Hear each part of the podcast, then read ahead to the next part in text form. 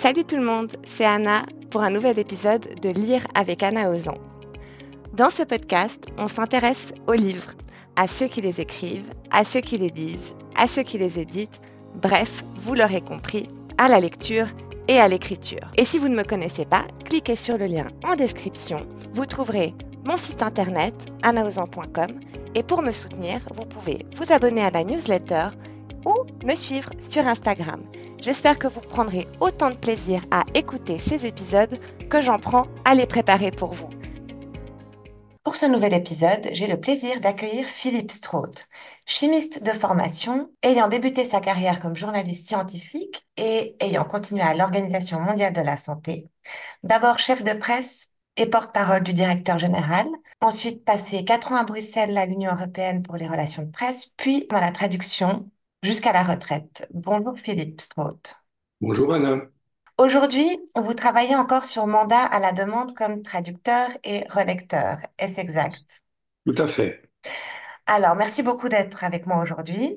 Avant de commencer à vous poser toutes les questions que j'ai préparées pour vous et que je brûle d'impatience de vous poser, je crois qu'il est important de préciser à nos auditeurs que vous êtes ce que l'on appelle un polyglotte.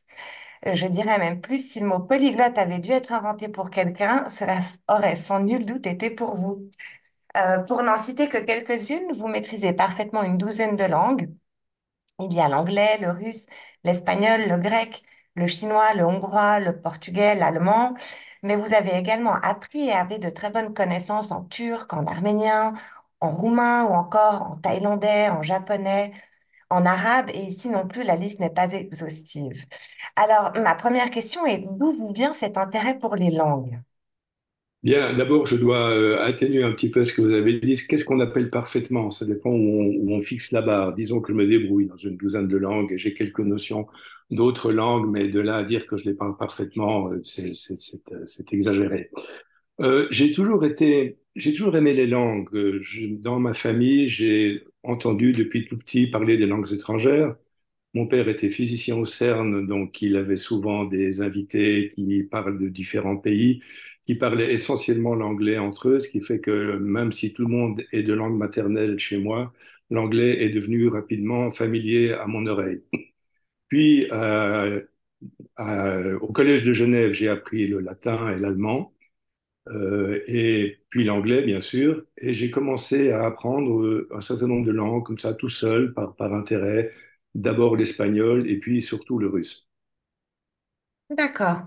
Et est-ce que vous voyez, est-ce que vous avez l'impression que plus vous apprenez de langues, plus il est facile d'en apprendre de nouvelles? Est-ce que vous voyez des, des, des mécanismes qui se ressemblent selon les langues, une facilité? euh, plus on apprend, plus c'est facile? Euh, oui, sans aucun doute, on trouve beaucoup d'analogies entre les langues, même parfois de manière assez, assez inattendue. Et ça, c'est clair que plus on connaît de langues, plus on, on, on découvre des langues, plus c'est facile de trouver des analogies et d'en apprendre d'autres. Ceci dit, c'est jamais totalement facile. Et moi, je ne crois personnellement pas du tout à ces gens qui prétendent qu'ils apprennent une langue en deux mois. Euh, euh, je me rappelle avoir lu un jour l'interview de quelqu'un dont les parents avaient été diplomates et qu'il expliquait qu'il avait passé euh, un an, un an à Prague, un an euh, ou deux ans au Venezuela, deux ans, je ne sais pas encore où, et donc du coup qu'il parlait toutes ces langues. Là, honnêtement, je n'y crois pas. Je pense que pour parler une langue correctement, encore une fois pas parfaitement, mais pour bien se débrouiller, il faut travailler. Apprendre des langues demande du travail. En tout cas, c'est mon cas. Et apprendre d'un claquement de doigts, là, personnellement, je n'y crois pas. Donc, du, le goût, euh, l'envie, la passion, mais surtout beaucoup de travail. D'accord, très bien, merci beaucoup. Alors, vous êtes un scientifique, euh, vous avez travaillé comme journaliste, et comment vous en êtes venu à la traduction? Bien, d'abord dire que effectivement, je suis né dans une famille de scientifiques. Mon père était physicien nucléaire et ma mère avait fait des études de chimie. Donc pour moi, euh, faire des études scientifiques allait de, de soi, même si j'avais, j'ai toujours, comme je vous l'ai dit, été bah, passionné par les langues. Donc euh, du coup, j'ai fait des études euh, en, chimie et en même temps, j'ai fait de la traduction pour gagner un petit peu d'argent à côté quand j'étais étudiant euh, essentiellement en anglais, euh, russe, des traductions un peu techniques. Et puis, euh, tout en continuant mes, études, euh, j'ai commencé, d'abord j'ai terminé mes études à l'Université de Genève, j'ai fait un diplôme d'ingénieur chimiste, et puis en même temps que je faisais une thèse en chimie physique, j'ai travaillé parallèlement pour une agence de presse scientifique aussi, qui me permettait d'écrire, parce que j'aime beaucoup d'écrire, et aussi surtout d'utiliser les connaissances linguistiques que j'avais. Donc euh, tout ça, si vous voulez, c'est nourri. Et d'ailleurs, c'est ce qui m'a permis d'arriver finalement euh, comme attaché de presse à l'OMS pour commencer. Et puis porte-parole. Donc porte-parole, je rectifie non pas du directeur général, mais bien de l'organisation elle-même. Et là, c'est clair que les connaissances linguistiques que j'avais m'ont beaucoup aidé. Donc formation scientifique, expérience journalistique et connaissances linguistiques faisaient un tout qui m'a permis de, de faire carrière à l'OMS. Absolument. Euh, comment, donc, vous traduisez essentiellement depuis, vous avez traduit, euh, on verra après que vous continuez à faire de la traduction, de l'anglais vers le français. Est-ce que c'est votre euh, sens de prédilection ou il y a d'autres langues ou d'autres... Eh c'est-à-dire que quand j'ai travaillé à l'OMS, donc comme, comme euh, à l'ONU en général, vous savez, il y a deux langues de travail, l'anglais et le français, même si malheureusement de plus en plus il y en a une seule qui est l'anglais, mais surtout une langue officielle, donc les deux déjà mentionnés, plus euh, le russe, l'espagnol, l'arabe et le chinois. Il se trouve que j'avais des connaissances à des degrés divers de ces six langues et que donc ça m'était extrêmement utile. Ce qui ne veut pas dire que j'ai fait des traductions, je n'ai jamais fait des traductions professionnellement euh, d'arabe, ni même, ni même de chinois d'ailleurs. Mais donc ça, c'était pendant ma carrière de, si vous voulez, de, de, de, de porte-parole de l'OMS et, et, et, chef de presse. Euh, ensuite, j'ai terminé ma carrière euh, comme traducteur. D'ailleurs, c'est comme ça que j'avais commencé parce que euh, quand j'étais euh, journaliste scientifique, je faisais de temps en temps aussi des traductions pour les Nations Unies. J'étais traducteur extérieur des Nations Unies. Là, c'était essentiellement de l'anglais. Et donc, euh, à la fin de ma carrière à l'OMS, j'ai passé les dernières années à la traduction, traduction technique comme traducteur-reviseur. Et là, c'était essentiellement de l'anglais. Mais ensuite, euh, j'ai travaillé euh, pendant un certain nombre d'années à l'ONU comme traducteur-réviseur aussi, euh, les contrats de, de, de, courte durée, puisque j'étais déjà officiellement retraité de l'OMS. Et là, je traduisais de l'anglais, mais aussi, aussi du russe, parfois de l'espagnol, mais surtout de l'anglais et du russe. Euh, il faut dire qu'aux Nations Unies, la plupart des textes sont écrits en anglais, quelle que soit la nationalité de ceux qui l'écrivent, et que donc les textes les plus importants doivent être traduits dans les cinq autres langues. Ce qui fait que paradoxalement, c'est les traducteurs vers l'anglais qui ont le moins de travail, si, on peut dire, alors que les traducteurs vers le français et les autres langues, mais surtout vers le français, ont effectivement beaucoup de travail. Et d'où euh, la raison pour laquelle l'ONU fait appel à des traducteurs expérimentés, euh, temporaires, extérieurs, comme c'était mon cas. Ah oui, c'est intéressant.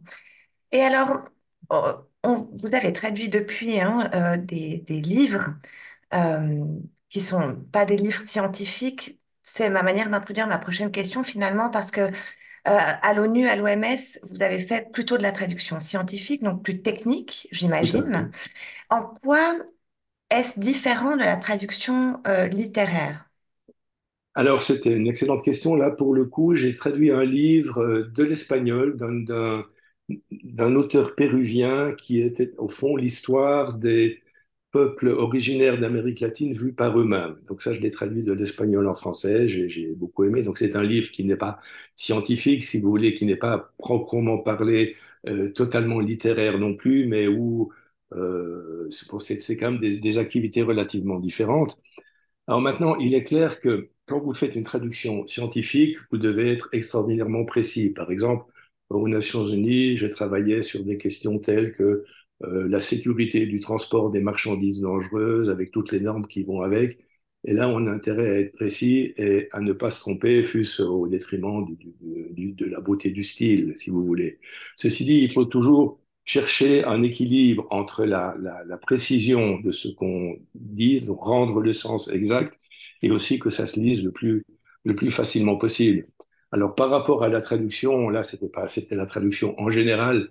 Il y a cette, cette vieille formule, cette vieille plaisanterie qu'on racontait qui, qui actuellement serait devenue totalement politiquement incorrect et qui est d'ailleurs relativement injuste, même s'il y a un fond de vérité. Et la blague, c'était de dire euh, une traduction, c'est comme une jolie femme, plus elle est belle, moins elle est fidèle. Alors encore une fois, c'est injuste, mais ça dit bien ce que ça veut dire. Si on, on s'éloigne, si on veut embellir trop, ben on s'éloigne du, du, sens, de, de, la fidélité de la traduction. Et si on reste trop près, à la limite, la traduction littérale, c'est tout simplement illisible.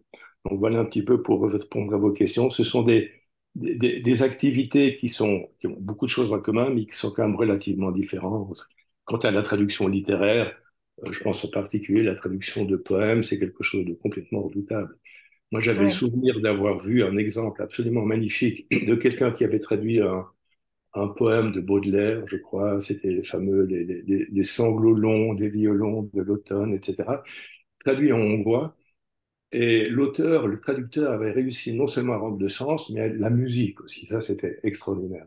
Ah Donc, oui. C'est un art, c'est vraiment. Euh, voilà. La traduction oui. littéraire est, est, un véritable art. Oui, et puis quand il s'agit de poèmes, j'imagine que c'est, comme vous disiez. Oui.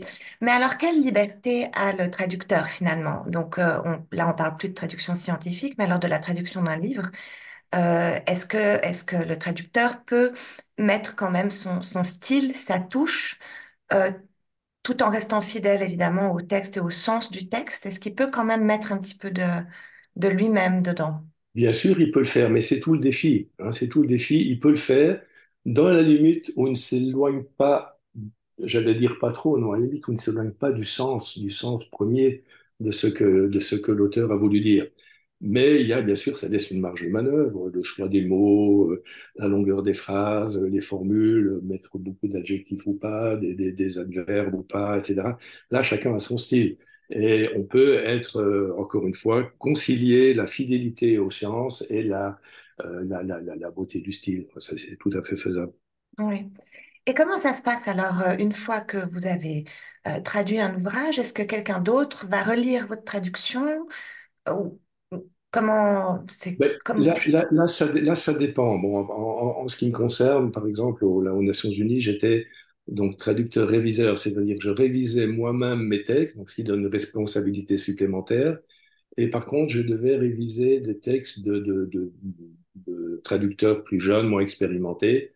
Ouais. Et là aussi, c'est un, un, exercice intéressant, et, mais un petit peu, euh, un petit peu contraignant parce qu'on est, on, on est tenté d'apporter sa propre touche alors qu'il faut respecter le plus possible le style de, de, de l'autre, euh, donc du traducteur d'origine, et se, se, limiter à corriger les, les, les, vraies erreurs, et pas même si on est tenté d'améliorer le style. Là aussi, une sorte d'équilibre, une sorte d'équilibre à trouver. Oui, c'est des subtilités finalement, euh, euh, qui, l'équilibre, comme vous dites. Euh, c'est très intéressant. Il, m'est personnellement arrivé de lire des livres assez mal traduits, notamment depuis l'anglais, avec des formulations douteuses où on voit que c'est presque du, de la traduction qu'on aurait où on aurait utilisé l'intelligence artificielle ou Google Translate comme ça. Euh, et, c'est très dérangeant parce qu'on sent, surtout quand on maîtrise la langue d'origine, on sait que c'est traduit de l'anglais, on sent que c'est euh, vraiment de la traduction littéraire et ça perd traduction littérale, pardon, et ça perd son sens. Alors d'après vous, quels sont les éléments clés euh, d'une bonne traduction ou quelles sont les, les, les qualités d'un bon traducteur? Peut dire euh, que la, traduction est une, est une profession en soi. Je veux dire, on ne s'improvise pas traducteur comme on ne s'improvise pas garagiste ou agriculteur. Ou, je veux dire, il faut vraiment connaître le métier. Or, il y a beaucoup de gens, surtout des gens qui, connaissent l'anglais, parce que finalement tout le monde peut ou prou connaît l'anglais.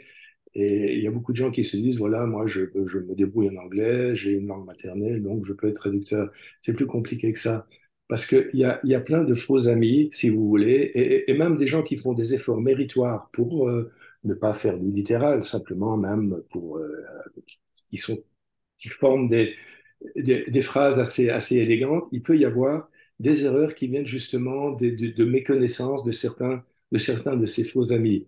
Euh, je vous prends un exemple qu'on voit souvent le mot blâmer en français. Blâmer, on sait tous ce que ça veut dire, avoir un blâme parce qu'on a commis une, une petite euh, euh, erreur ou, quelque, ou à l'école ou ailleurs, donc blâmer.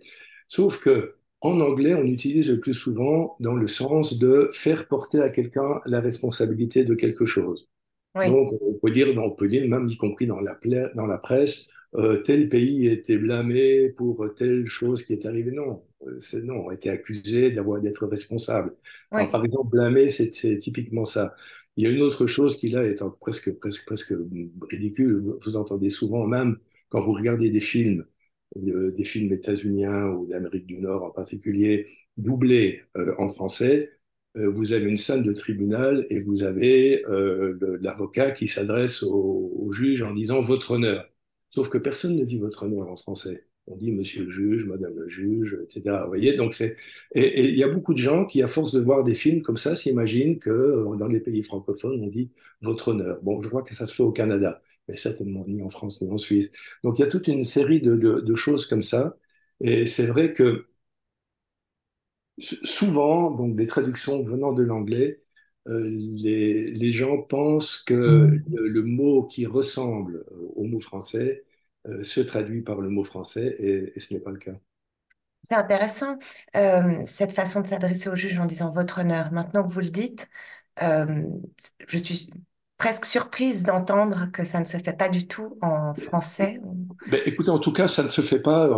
Je- la, la formule traditionnelle, c'est euh, on s'adresse, monsieur le juge, madame Oui, donc, euh, et votre honneur, c'est typiquement anglo-saxon et, et nord-américain. J'imagine que ça se fait en Angleterre aussi. J'avoue que j'ai pas suffisamment d'expérience euh, des, des- des- des procédures, des, des- tribunaux, où que ce soit.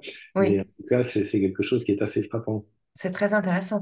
J'imagine qu'il faut aussi avoir une bonne connaissance des, des expressions finalement, parce que quand on dira en français, euh, alors j'ai, je, je- c'est pas l'expression la plus, la plus classe, mais quand on dirait en français, euh, euh, il pleut des cordes ou il pleut comme vache qui pisse, euh, Voilà, alors qu'en anglais on dirait qu'il pleut des chats et des chiens, voilà, euh, exactement. et j'imagine qu'il faut effectivement remplacer par la bonne expression, parce qu'en anglais dirait qu'il, dire qu'il pleut comme vache qui pisse serait euh, très peu euh, compréhensible et à l'inverse, dire en français qu'il pleut des chats et des chiens euh, serait très peu compréhensible aussi pour un francophone. Absolument, mais d'ailleurs, il y a un petit livre très drôle qui avait été publié il y a un certain temps déjà, une bonne quinzaine d'années, euh, où qui reprenait toutes ces, expressions anglaises toutes faites et qui les traduisait par exemple en anglais pour montrer que pour les Anglais, ce serait complètement incompréhensible. L'inverse est en vrai d'ailleurs. Et le titre de ce, de ce petit livre, c'était Sky, My Husband. Ciel, mon mari. C'est clair que Sky, my husband, personne ne comprend euh, en anglais. Oui, Euh, ou en tout effectivement. cas, il se demande qu'est-ce que, qu'est-ce que ça veut dire, pourquoi Sky. Et il y a toute une série d'exemples comme ça qui. Et, et c'est vrai que quand on traduit des textes, alors là, pour le coup, qui sont plus, qui sont plus littéraires, euh, là, il faut vraiment. et on, trouve parfois des formules qui nécessitent de longues recherches, même si on, on a une bonne connaissance de la langue. Moi, j'ai traduit euh, un, livre. euh, euh, récemment qui était consacré à l'influence des, services secrets, donc du, Pentagone, de la CIA et des autres instances officielles états-uniennes sur Hollywood. Et c'est toute une recherche qui est faite par deux auteurs, un états-unien et un britannique, si je me souviens bien. Et il y avait des extraits de films et ils montraient que telle, telle, telle, telle chose qui était dite dans, un, dans le film ne venait pas du hasard, mais que c'était quelque chose qui était plus ou moins imposé en échange de l'aide matérielle apportée par les instances en question. Oui, Et là, il y avait des formules. Je, vraiment, j'ai dû faire de longues recherches sur Internet pour savoir ce que voulez dire. Donc, c'est de l'argot, si vous voulez, tout ce qui est argot, tout ce qui est, c'est extrêmement difficile. oui, Et tout à là, fait. je, ce que je constate, c'est qu'aussi en met le temps, on arrive toujours à trouver un équivalent correct. Ok. Donc effectivement, il ne suffit pas de parler l'anglais, le comprendre, le lire pour être capable de traduire. Exactement, et ça c'est valable pour toutes les langues. Je vous dis, l'anglais, c'est particulièrement spectaculaire puisque c'est quand même la langue la plus la langue étrangère, la plus parlée, euh, donc la langue étrangère partout dans le monde, et que encore une fois, dès qu'on a un certain niveau, on s'imagine qu'on le maîtrise, et ça je me l'applique d'ailleurs à moi-même. Je viens de vous parler des expressions argotiques, j'en connais un certain nombre, mais il y en a que d'autres que je ne connais pas, et le cas échéant, je devrais faire des recherches pour savoir ce que ça veut dire. Oui, tout à fait. Il faut avoir une forme de passion quand même pour la langue, pour les langues. Je reviens un petit peu euh, au début où on parlait de l'intérêt que vous avez, vous, personnellement, pour les langues. C'est un métier euh, quand même de passion, la Ah c'est traduction. c'est- c'est complètement passionnant et, j'avoue que je, personnellement, je continue à entretenir les langues que je connais, à essayer d'en apprendre de nouvelles ou en tout cas d'améliorer un peu, euh, euh, sans la prétention de jamais les parler de manière parfaite, bien entendu, mais au moins voir à quoi ressemble, voir quelle est leur structure, pouvoir comparer avec d'autres langues que je... Ça, c'est ça, c'est absolument passionnant. Euh, j'ai fait beaucoup de, chinois et je continue à faire du chinois parce que euh, j'ai suivi les cours des Nations Unies et j'ai passé l'examen final des Nations Unies en chinois, donc l'équivalent du proficiency en chinois, il y a quelques années. Alors l'idée maintenant, c'est d'entretenir. Et comme j'avais fait aussi à l'époque un, un petit peu de japonais par intérêt, j'ai repris maintenant mon livre de japonais et je m'aperçois qu'avec les connaissances approfondies que j'ai du chinois, les analogies avec le japonais sont beaucoup plus nombreuses que ce que je pensais au départ. Et je ne parle pas seulement des caractères, il y a même dans, les, dans, dans, dans, des sons, il y a même des... C'est- tout ça est extrêmement intéressant. Absolument. Euh, vous parliez de caractère en repensant un petit peu aux différentes langues que vous avez étudiées, que vous maîtrisez plus ou moins bien selon lesquelles. Euh, je vois quand même que le russe, le grec, le chinois sont des langues que vous, que vous maîtrisez très bien. Euh, vous, vous avez touché un petit peu à tous les caractères euh, qui existent. On ajoute l'arabe, le japonais, quelques notions de thaïlandais. L'arménien, qui est un, qui est un alphabet absolument extraordinaire. Si je me suis lancé dans l'arménien, après deux voyages en Arménie que j'ai que j'ai adoré, euh, je me dis, ce- cet alphabet est, pas possible, il est tout simplement pas possible. Et puis je me dis, mais si, forcément, il est possible. Si, des enfants arméniens l'apprennent, c'est qu'il est possible. Du coup, je me dis, je vais me lancer. Et, c'est vrai qu'il est possible, mais c'est un alphabet qui ne ressemble à rien, qui, n'existe que pour la langue arménienne, et qui est en plus d'une précision redoutable, parce que tous les sons pour lesquels nous avons besoin en français et même dans d'autres langues, de deux lettres, par exemple, euh, euh, je sais pas, tsar, on écrit TS, ou, etc. Pour chaque son, ils ont un, une lettre précise. Ah oui. c'est extrêmement intéressant. Alors, Et un, certaines, sont en plus aspirées, d'autres pas. Donc, euh, ça, ça existe en chinois aussi. Donc, tout ça, c'est un univers, un univers infini et on a envie d'avoir plusieurs vies pour apprendre à la limite toutes les langues.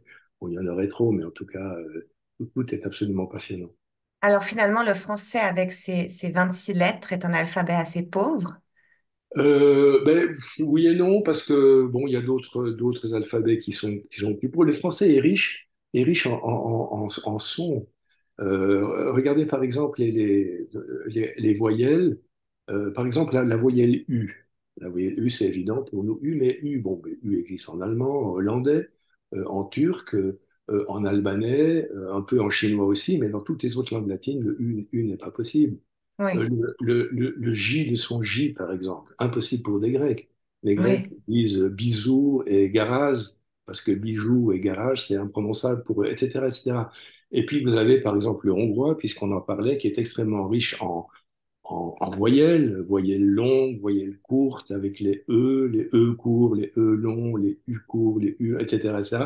Et ça, c'est aussi, c'est cette diversité qui est magnifique. Le, pluralisme linguistique doit être, absolument protégé. C'est pour ça qu'en plus, même pendant toute ma carrière de, de journaliste, de vrai journaliste, puis de journaliste euh, dit institutionnel quand j'étais à l'OMS, je me suis battu en même temps, j'ai milité pour euh, ben, la défense de la francophonie, non pas pour défendre le, le français contre l'anglais, mais pour défendre le pluralisme, la pluralité des langues. Parce que pour moi, l'enfer, ça serait un monde dans lequel il y aurait une seule langue, quelle qu'elle soit d'ailleurs. Euh, mais je crois que grâce à Internet, on s'en éloigne, heureusement, il y a de plus en plus de, de, de choses dans toutes les langues, même les plus, les plus exotiques sur Internet. Et je crois qu'on va échapper à, à only, euh, l'anglo-états-unien qui, qui, qui a tendance à dominer dans notre partie du monde, mais je crois que ce n'est pas une fatalité, heureusement. c'est tout à fait passionnant. Euh, par rapport à la, au français, justement, que pensez-vous de la simplification de l'orthographe qui est de plus en, qui est amenée de plus en plus, on laisse tomber l'accent circonflexe, on, on, on essaie de simplifier au maximum. Est-ce que, qu'est-ce que vous en pensez? Moi, je ne vous étonnerai pas en vous disant que je, suis tout à fait contre. Il n'y a, aucun purisme là-dedans, aucun snobisme. Je pense que simplement, l'orthographe euh, révèle une évolution des mots et ça permet de retrouver le- leur sens, leur étymologie depuis le latin, depuis le grec, depuis d'autres choses. Donc je trouve que tout ça a un sens et je trouve extrêmement regrettable de, de, de, vouloir simplifier euh, alors que finalement il y a des générations entières euh, de, collégiens, d'écoliers qui se sont débrouillés avec la langue française, qui n'est d'ailleurs pas une des plus compliquées. Il y a d'autres langues qui sont aussi quand même très très compliquées. Donc pourquoi vouloir à tout prix simplifier? Euh, Pourquoi, par exemple, euh, faire disparaître? Alors bon, là, il y a c'est vrai qu'il y a une tendance à la, au moindre effort, et ça me frappe aussi de voir qu'on utilise de, moins en moins, par exemple, le, passé simple, qui est quand même un passé qui permet de dire des choses extrêmement précises dans le passé. Et c'est ça, je le regrette beaucoup. Parlons même pas du subjonctif imparfait, mais même le simple passé simple. Et il y a, pendant la Covid, quand on avait pas mal de temps, je me suis remis à l'allemand, j'ai rafraîchi mon allemand, et je me suis rendu compte que l'allemand parlé actuellement n'est plus exactement celui que moi j'avais appris au Collège de Genève. Et par exemple, là aussi, le, le, le prétérit, l'équivalent du passé simple, disparaît de plus en plus au profit du passé composé, comme en français. Euh, il est venu, pas il vint, euh, il a, il a mangé, pas il mangea. Or, dans, dans certains cas, cette précision est, est, est très, très utile, très importante. Donc, tout ça pour vous dire que, personnellement, je, je, je, je suis contre toutes ces simplifications, même si elles sont malheureusement relativement euh, naturelles et inévitables. Par contre, si vous me tendez une perche, là, je vous parlerai aussi de l'écriture inclusive, que là, je trouve absolument imbuvable. Je, trouve absolument insupportable et ça me fait dresser les cheveux sur la tête. Je ne suis pas le seul, heureusement, et il commence à y avoir une, une réaction. Euh, parce que, bon, moi, moi, à, la limite, on, on- on mettrait tout au féminin, ça ne me dérangerait pas du tout. oui. Le fait est que, ben, il y a une règle qui fait que, le, au pluriel, le masculin pluriel couvre aussi bien les, les, les- les deux sexes. Euh, voilà, c'est comme ça. Moi, je n'y vois aucune. J'y vois personnellement pas de problème. Et à un moment donné, je veux dire, il faut, choisir. Sinon, alors si on rajoute des points, des E, en plus maintenant on rajoute même des X pour être encore plus inclusif, je trouve, ça insupportable. Et au, au nom de la non-discrimination, mais regardez, on a, pour sortir du domaine de la linguistique, il est convenu que la circulation dans la plupart des pays, sauf en Angleterre, au Japon et quelques autres, la circulation se fait à droite. Les véhicules roulent à droite. Oui, on peut dire que c'est discriminatoire. Pourquoi les gens n'ont pas le droit de rouler à gauche? On pourrait dire à ce moment-là, chacun roule où il veut. Vous imaginez la pagaille. Donc, moi, je ça un petit peu euh, de, de- de manière comparable. Et donc, euh, l'écriture inclusive et tout ce qui va avec, ne m'en parlez pas de grâce. C'est noté, je ne vous en parlerai pas. Euh, par contre, j'ai- j'aimerais vous parler de, de English Only dont vous parliez avant Oui. et de cette, euh, cette utilisation euh, euh, un peu universelle de l'anglais. Euh, qu'est-ce que vous pensez du coup des, des Canadiens francophones qui, eux, traduisent tout et ne gardent aucun anglicisme finalement jusqu'à parler de chien chaud pour parler de hot dog et euh, de, de maïs éclaté pour parler de popcorn? Est-ce que vous trouvez que c'est... Qu'est-ce que vous en pensez? Est-ce que c'est extrême? Est-ce qu'il y a certains termes en anglais qui sont, euh, qui font partie finalement de la langue française aujourd'hui, euh, ou tout traduire vraiment littéralement comme eux le font est vraiment la, la façon correcte d'utiliser le français? moi, je trouve ça très, très, très sympa de leur part de, de traduire des choses qui, qui sont traduisibles. Maïs éclaté, je trouve ça magnifique. Euh, c'est clair qu'à part ça, il y a des mots qui, depuis très très longtemps, sont entrés dans la langue française. Euh, bon, euh, bon ben, week-end, typiquement, c'est clair qu'on on a l'habitude de dire week-end. Euh, on a toujours dit sidecar pour ces, véhicules donc on voit de moins en moins d'ailleurs avec une moto et un siège, un siège à côté. Tout le monde a dit sidecar. À ma connaissance, il n'y a pas vraiment eu d'équivalent français. Donc je pense que quand on peut trouver un équivalent français, c'est beaucoup mieux. Euh, mais par contre, euh, vouloir systématiquement imposer des mots anglais, je trouve ça, surtout quand il y a des mots français qui existent. Enfin, je veux dire, tout ça, tout ça euh, me Oui, complètement ridicule. Et je pense que le, chaque langue est un trésor et, et, et, et chaque tout- tous les peuples, toutes les populations du monde devraient avoir à cœur de défendre leur langue. C'est un trésor. Et, pas brader comme ça au, en pleine lentille. Enfin, je veux dire, ce qui se fait malheureusement de plus en plus souvent. absolument. Et alors, en tant que, journaliste, Monsieur Strauss, euh, si je, transgresse un petit peu, ou plutôt si je, divague un peu du sujet, qu'est-ce que vous pensez aujourd'hui du travail des journalistes? Parce que justement, on a l'impression que la langue utilisée s'appauvrit, on trouve de plus en plus de fautes euh, de français, d'anglicisme euh, ou d'anglicisme carrément traduit, de fautes d'orthographe. Quel regard est-ce que vous portez aujourd'hui sur le journalisme? Alors écoutez, à propos du journalisme, je, je me limiterai effectivement à l'aspect linguistique, parce qu'il y aurait beaucoup de choses à dire sur le contenu du journalisme, sur ce qu'il devient, sur cette espèce de pensée unique où tout le monde dit la même chose, mais donc je n'entrerai pas en matière là-dessus. En revanche, sur la langue, bah, écoutez, je suis consterné d'entendre à la radio euh, des gens qui, qui, qui parlent euh, de ma... si, si, si, nous avions parlé comme ça à l'école primaire, ben, on aurait eu euh, des blâmes pour le coup. Là, c'était vraiment des blâmes. Et plus euh, si affinité. Quand vous entendez que plus personne ne fait une inversion quand il pose une question, y compris oui. les journalistes, du genre vous en pensez quoi? Vous allez où? Mais nous, on aurait dit ça à l'école primaire, c'était tout simplement pas possible. Et je trouve ça d'autant plus regrettable et d'autant plus typiquement euh, insupportablement francophone que vous, vous n'entendrez jamais en anglophone demander You go where? C'est vrai. En allemand, quelqu'un Sie machen was On n'entend pas ça. Pourquoi Parce qu'en français, on se permet de, poser, de, de, de, de supprimer l'inversion, qui est quand même une caractéristique de notre langue, et d'ailleurs beaucoup d'autres langues aussi. Quand on pose une question, on fait l'inversion. C'est clair, c'est si difficile que ça. Donc là aussi, il y a une sorte de paresse, une sorte de, de, de je m'en foutisme. Comme disait quelqu'un, c'est pas très, pas très optimiste, mais quelqu'un disait tout le monde se fout de tout actuellement. Heureusement, je pense qu'on n'est pas totalement encore à ce point-là, mais là, je pense qu'il faudrait quand même réagir parce que c'est, enfin, je trouve ça consternant. Voilà. Ouais, c'est très juste. Euh, du coup, je suis très inquiète de savoir comment je vous ai posé mes questions. Euh, avant de, de, mettre cet épisode en ligne, je vais bien le réécouter. Je pourrais pas le modifier, mais en tout cas, j'en tirerai des leçons, ça c'est sûr. Honnêtement, j'ai rien noté de contestable. Ça m'a peut-être échappé, mais en tout cas, rien ne m'a choqué, je vous rassure. Bon, alors ça va.